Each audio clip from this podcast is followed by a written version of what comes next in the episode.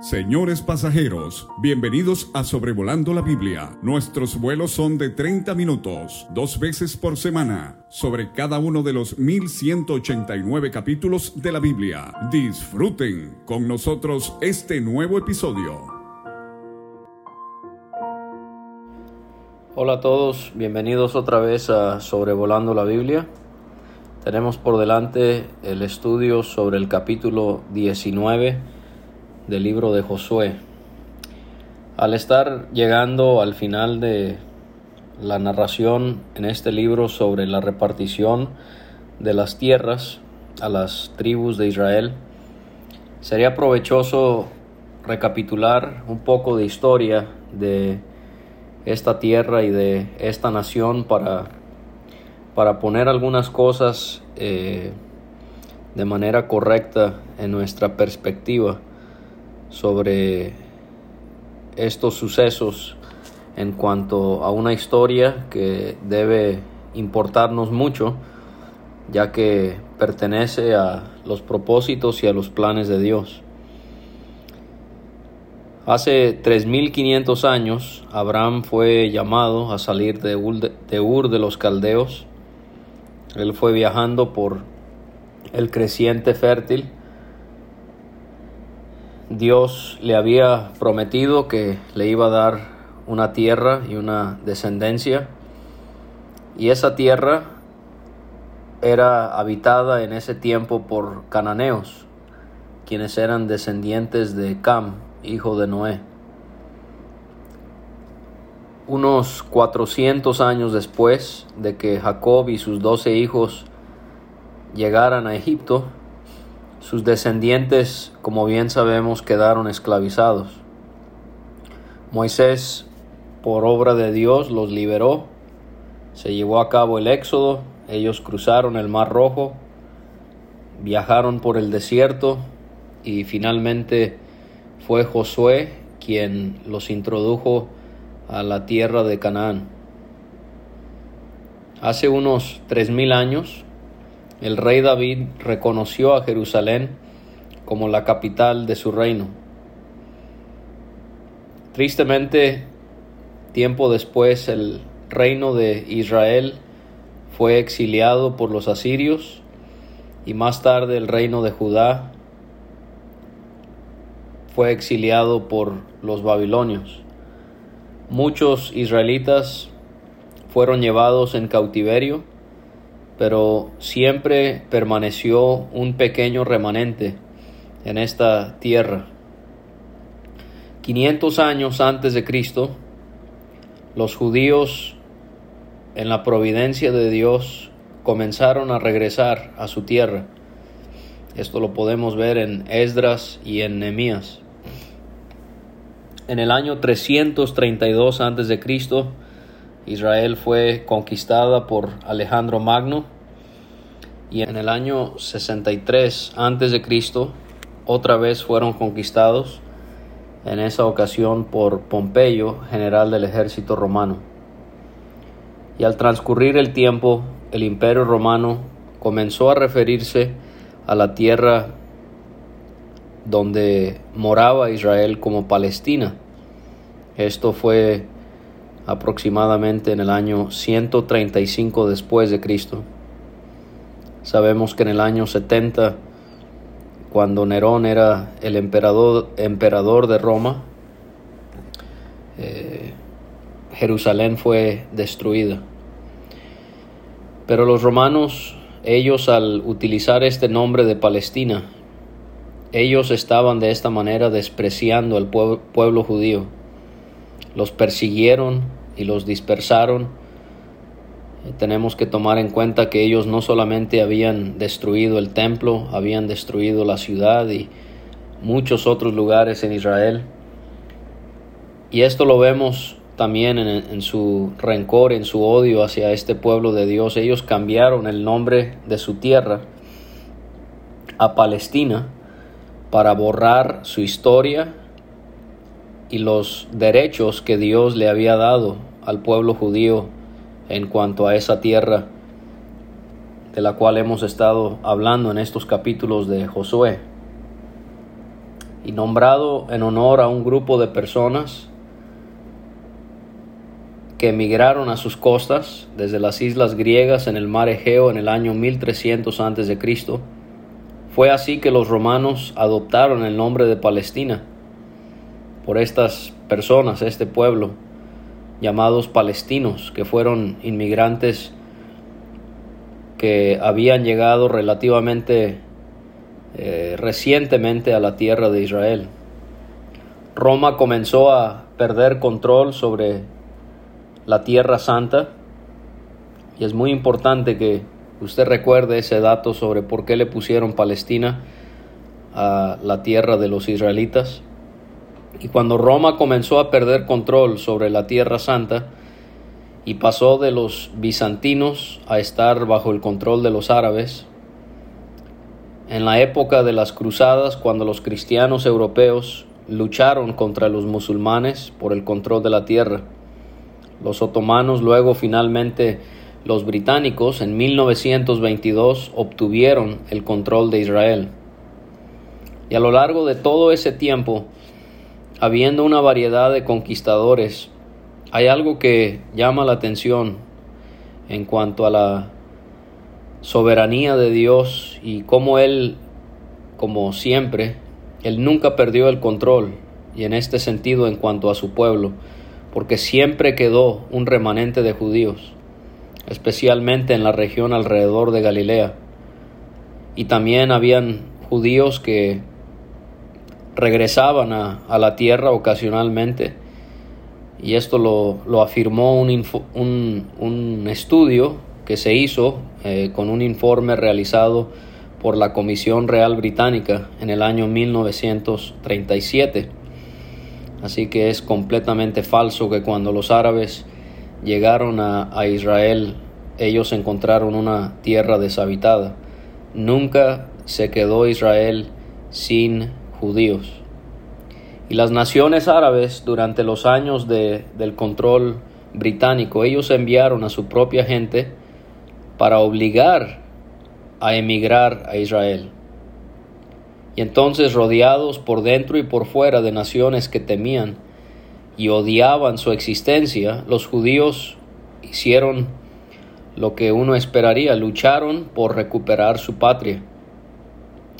Los británicos no pudieron mantener el control, dado a que ellos habían sufrido severamente en lo económico por la guerra, su imperio se disolvió y por lo tanto ellos vieron que la única opción era ignorar las atrocidades que estaban realizando los árabes en cuanto a los eh, en contra de los judíos. Por ejemplo, el asedio de Jerusalén, el bombardeo de hospitales y ellos queriendo que controlaran la tierra mientras exigían cierto código de conducta, por ejemplo, ceder a las demandas de los árabes, eh, poder permitir una migración limitada de los judíos, etc. Y después de la Segunda Guerra Mundial y, lo y la terrible atrocidad del holocausto, el pueblo judío, que se había extendido por todo el Medio Oriente y en Europa a través de su exilio, la persecución, la guerra, ellos ya estaban listos para regresar a casa. Ellos comenzaron a regresar a una tierra que había sido devastada por los árabes. La habían conquistado y la habían descuidado. Y todavía siendo controlado este territorio por el mandato británico, el pueblo judío estaba restringido en su libertad para emigrar a su tierra y gobernarse a sí mismo. Es muy interesante estudiar cómo Dios usó a un hombre y a una mujer para ayudar a Israel en estos tiempos. Uno de ellos se llamaba David Ben Gurion y la mujer, ella se llamó Golda Meir. Y ¿Cómo es que a pesar de siglos de diferencias culturales, lingüísticas, cómo los demacrados refugiados de los campos de concentración de Europa y los que habían sido despreciados y reprimidos por Dimi de las tierras árabes, ellos pudieron encontrar un, territorio común, eh, pudieron encontrar literalmente la tierra que había sido prometida a su padre Abraham. Quizás te preguntes qué significa Dimi. Dimi es un sistema especialmente de leyes musulmanes para mantener a los judíos y a los cristianos suprimidos. Esto no solamente se puede ver en, en cuanto a Israel, pero también a otras naciones. El 14 de mayo de 1948 terminó el mandato británico y los judíos declararon su independencia. Increíble que algo que parecía tan distante, Dios lo había permitido. Y durante un año esta nación que parecía ser incipiente luchó contra países como Egipto, Irak, Siria, Jordania, el Líbano, para obtener su independencia. Era un pueblo pequeño, era un pueblo empobrecido y a pesar de que tuvo que pelear contra naciones grandes y naciones que habían prosperado grandemente, Humanamente hablando, vencerles era imposible, pero Dios todavía lucha por su pueblo, y abundan las historias de milagros durante la guerra israelí por la independencia. Increíblemente, pero cierto, se firmó un armisticio e Israel volvió a ser una nación. Hoy en día, los árabes o palestinos todavía odian a Israel ellos todavía reclaman la tierra como suya. Ellos que son los descendientes de, de Ismael se siguen riendo de Isaac y buscan destruir su alegría. En guerras posteriores se ganó y se volvió a perder territorio que legítimamente le pertenecía a Israel, principalmente debido a la presión internacional. Las naciones del mundo, ellos constantemente están colocando o dándole a Israel la carga de traer paz al Medio Oriente, mientras que los árabes, ellos siempre han sido los agresores. Podemos recorrer el tiempo y ver cómo en el año 2017, bajo la administración de Donald Trump, se reconoció a Jerusalén como la capital de Israel, en vez de Tel Aviv, como había sido reconocida esa ciudad como la capital. Esto fue algo que fue hecho de acuerdo a los propósitos de Dios. Como cristianos tenemos que tener mucho cuidado de no ser influenciados por las ideologías que prevalecen en nuestro tiempo. Por ejemplo, es incorrecto que nosotros llamemos Israel Palestina, porque ese no es su nombre. Los que han promovido este nombre de Palestina lo han hecho para negar los propósitos de Dios para con su pueblo en cuanto al territorio de los judíos. Así como no existe Palestina, tampoco existen los palestinos. Son árabes que emigraron de otros lugares para adueñarse de un territorio que no era suyo.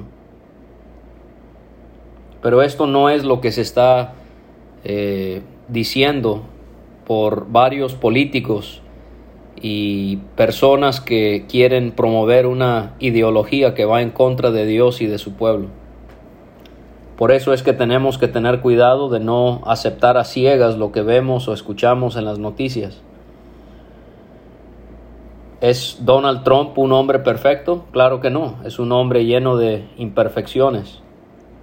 Pero ha hecho cosas buenas, claro que las ha hecho. Y una de ellas es que él reconoció a Jerusalén como su capital. Hay personas muy respetadas que hablan de Palestina y han influenciado a cristianos a sentir hasta un odio hacia Israel, porque hay la idea de que Israel más bien es la que ha invadido un territorio que no es suyo, sino que le pertenece a los árabes. Esto es completamente y claramente una política anti Dios. Y tenemos que reconocer lo que Dios ya ha previsto, como lo estamos viendo aquí en Josué. Quiero recomendarte dos libros que pueden orientarte en cuanto a todo esto. El primero se llama, se titula Oh Jerusalén, fue escrito por Lapierre y Collins, son dos apellidos, Lapierre y Collins. Este libro detalla la guerra de la independencia para que Israel pudiese tener su propia nación. Y el segundo libro, que no está traducido al español, es en inglés se titula From Time Immemorial, que se traduciría desde tiempos inmemoriales. Este libro fue escrito por una mujer de apellido Peters. Eh, este libro nos habla del origen del conflicto entre los árabes y los judíos. Ella era una reportera contratada por la administración del presidente Jimmy Carter y ella fue enviada a Israel para escribir un libro que tendría como premisa que los judíos y los árabes pudiesen tener su propio país en ese territorio. Obviamente esto también era algo que sería equivocado porque como ya hemos visto este territorio era de Israel y de nadie más, pero ella, la señorita Peters, al llegar y al investigar este asunto, ella le devolvió a la administración del presidente Jimmy Carter el dinero que le habían dado para realizar este trabajo porque ella se dio cuenta que las cosas no, era, no eran como ella había pensado. Entonces ahí tiene dos libros que le pueden ayudar mucho en cuanto al estudio de Israel. Y ahora en cuanto a este capítulo 19 de Josué, para terminar con la repartición de las tierras, en los versículos 1 a 9 leemos acerca de las ciudades de Simeón. Vimos cómo eh, habían habido siete tribus que no habían recibido su territorio. Esto lo vimos en el capítulo 18. Y entonces la primera suerte fue para Benjamín y ahora vemos que la segunda suerte fue para Simeón. La heredad de Simeón fue en medio de la heredad de los hijos de Judá. Y por esta razón no se dan los límites, sino solo los nombres de sus ciudades, porque su territorio estaba en medio del territorio de Judá. La otra razón por la que quizás ellos no heredaron su propio territorio fue quizás o posiblemente por la reacción que tuvo Simeón, el padre de esta tribu, en cuanto al pecado cometido por Siquem con Dina, su hermana, que lo podemos encontrar en Génesis 34. Jacob había hablado de la crueldad de Simeón en Génesis 49, en los versículos 5 a 7. Armas de iniquidad, sus armas. En su consejo no entre mi alma ni mi espíritu se junte en su compañía, porque en su furor mataron hombres y en su temeridad desjarretaron toros. Maldito su furor, que fue fiero, y su ira, que fue dura. Yo los apartaré en Jacob y los esparciré en Israel. Así que por esto quizás eh, ellos no recibieron su propia tierra, sino que fue en medio de la heredad de Judá y se nos dan los nombres de las ciudades, Berseba, Seba, Molada, Azar, Sual, Bala, etc. Se mencionan 18 ciudades que se le dieron a Simeón en dos grupos, 13 que estaban al sur de su territorio en el Negev y cuatro más, dos en el Negev y dos en la región de Cefelá y una más que es mencionada esta ciudad que estaba al sur en el versículo 8. Se menciona que todas las aldeas que estaban alrededor de estas ciudades hasta Baalat Beer, que es Ramat del Negev. Y de la suerte de los hijos de Judá fue sacada la heredad de los hijos de Simeón, por cuanto la parte de los hijos de Judá era excesiva para ellos. Era excesiva. Vemos aquí la generosidad de Dios y vemos también aquí cómo se cumplió en parte lo que había dicho Jacob de su hijo Judá antes de que él muriera. Como eh, Judá te alabarán tus hermanos, tu mano en la cerviz de tus enemigos, los hijos de tu padre se inclinarán a ti, cachorro de león Judá, y habla ahí de su dominio, de su reinado, de su eh, poder que iba a tener. Eh, las ciudades de Simeón estaban cerca de los límites de Judá, obviamente, por compartir este territorio. Es más, en jueces capítulo 1 vamos a ver que estas dos tribus van a pelear juntos contra los cananeos. Estando en esta ubicación, ellos tenían que formar parte de la línea de defensa para proteger a Israel de los edomitas. En los versículos 10 a 16 se nos dan los límites y las ciudades de Zebulón. Eh, podemos encontrar cómo es que la tercera suerte le tocó a los hijos de Zabulón conforme al número de sus familias. Eh, se van a describir ahora en adelante los territorios repartidos a cinco tribus pequeñas al norte de Israel. Los límites de Zabulón, eh, su territorio fue hasta Sarid. Encontramos entonces cómo es que Zabulón estaba en la parte sur de la provincia de Galilea. Eh, los límites dados se describen primero al sur, luego al este y luego al norte. Su límite subía hasta el occidente a Marala, llegaba hasta de, de ahí hasta el arroyo que está delante de Jocneam. Esto quiere decir que al occidente estaba el límite con Aser. Se dan las, eh, los distintos límites al oriente, al norte, al... Eh, cómo es que al norte el límite giraba hacia Anatón, eh, viniendo a salir al valle de Jefteel. Podemos ver cómo Zabulón entonces estaba entre Aser y, e Isaacar y al sur de Neftalí se menciona un lugar llamado Belén. Este no es el mismo pueblo en Judea donde nació el Señor. En jueces capítulo 12 vamos a ver que un juez fue sepultado en esta Belén de Zabulón. Otra vez los números de las ciudades no corresponden al número que se nos da. Eh, esto posiblemente porque lo compartían con otras tribus o porque perdieron esas ciudades más adelante. Podemos ver también que en cuanto a ciudades de Zabulón, tres de ellas se convertirían en ciudades para los levitas, Naal, Jocneam y Daverat. Y podemos ver cómo Zabulón fue mencionado por nuestro Señor Jesús al estar aquí en la tierra en cuanto a lo que Él vino a hacer para el hombre perdido en las tinieblas del pecado Dice en Mateo capítulo 4 y versículo 13, dejando a Nazaret vino y habitó en Capernaum, ciudad marítima en la región de Zabulón y de Neftalí, para que se cumpliese lo dicho por el profeta Isaías, cuando dijo, tierra de Zabulón y tierra de Neftalí, camino del mar al otro lado del Jordán, Galilea de los gentiles. El pueblo asentado en tinieblas vio gran luz, y a los asentados en región de sombra de muerte luz les resplandeció. En los versículos 17 a 23 encontramos los límites y las ciudades de Isaacar. La cuarta suerte correspondió a esta tribu. Su territorio fue, y se dan los nombres, eh, el noreste de Manasés occidental, porque sabemos que habían territorios para Manasés a ambos lados del Jordán, pero el noreste de Manasés occidental no se distingue de los límites al sur de Isaacar, eh, porque colindaban sus territorios. Esto lo podemos ver en los capítulos 11 y 17.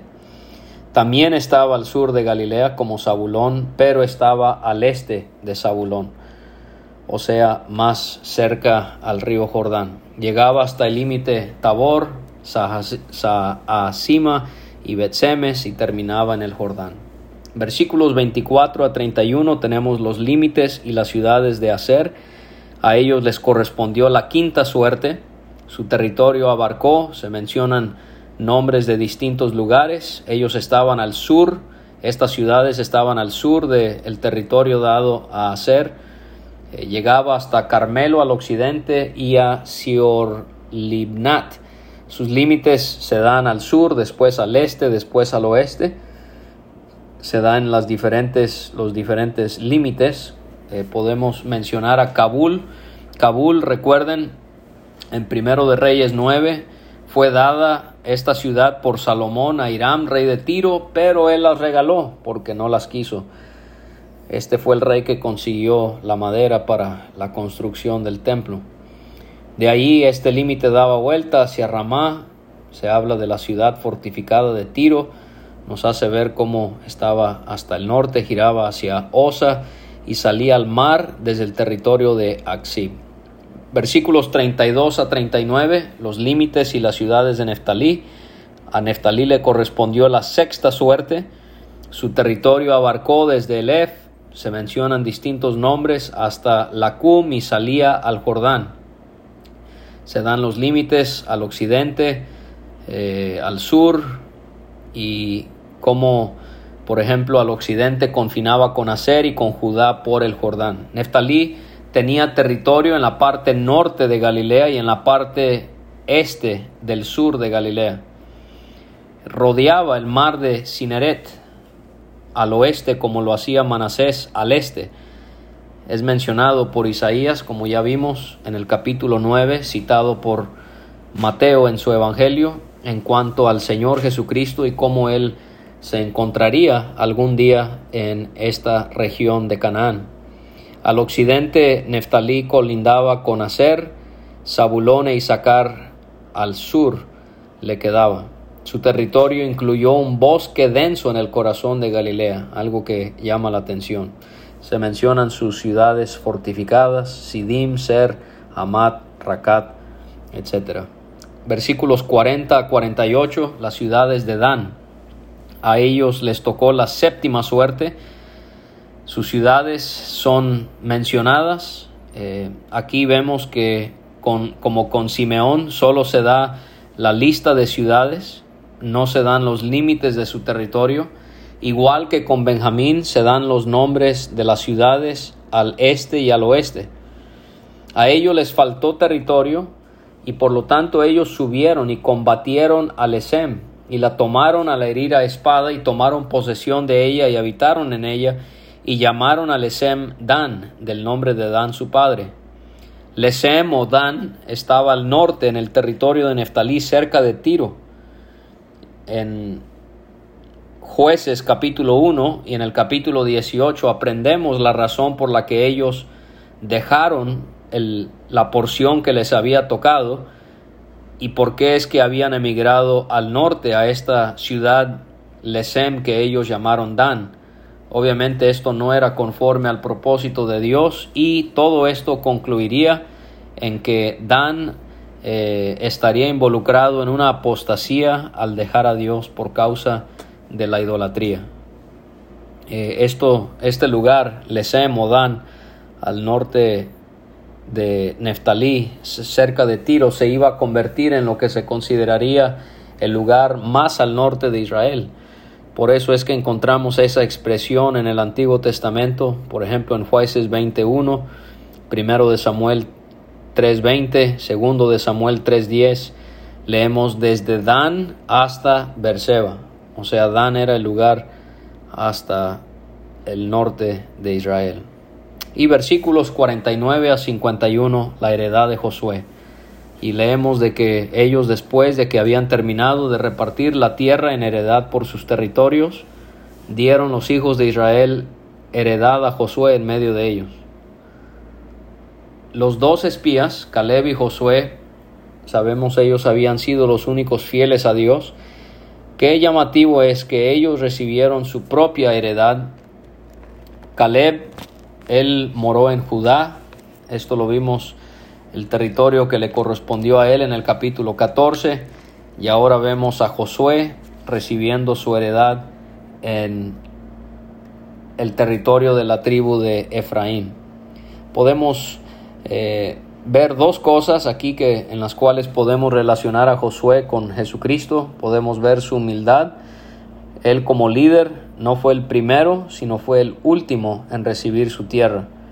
Y pensamos en Cristo, aquel que habló en Mateo 11 de ser humilde de corazón.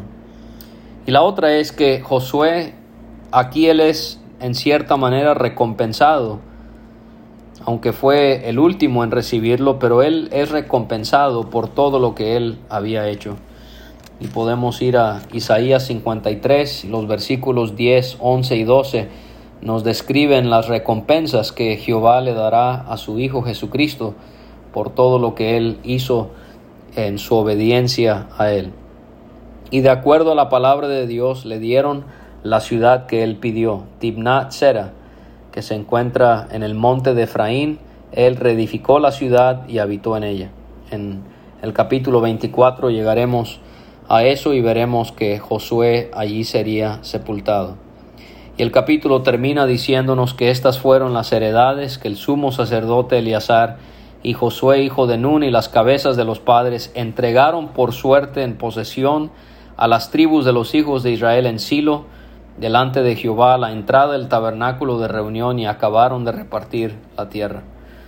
Podemos ver en Eleazar y en Josué ejemplos de cómo hay la necesidad de líderes que busquen hacer exactamente lo que Dios quiera, no lo que ellos quieren, no actúan conforme a su voluntad, sino actúan siempre conforme a la voluntad y a la palabra de Dios. Ellos repartieron la tierra exactamente como Dios lo había marcado. Y este último versículo resume los capítulos 18 y 19, o si quiere, pudiéramos también verlo como el resumen de los capítulos 14 a 19, que nos habla acerca de la repartición de las tierras. No se pierdan el próximo episodio el día miércoles, si Dios permite sobre Josué eh, y él señalando las ciudades de refugio. Sin duda será de gran beneficio y de mucho interés, así que le esperamos el próximo miércoles para seguir estudiando las escrituras.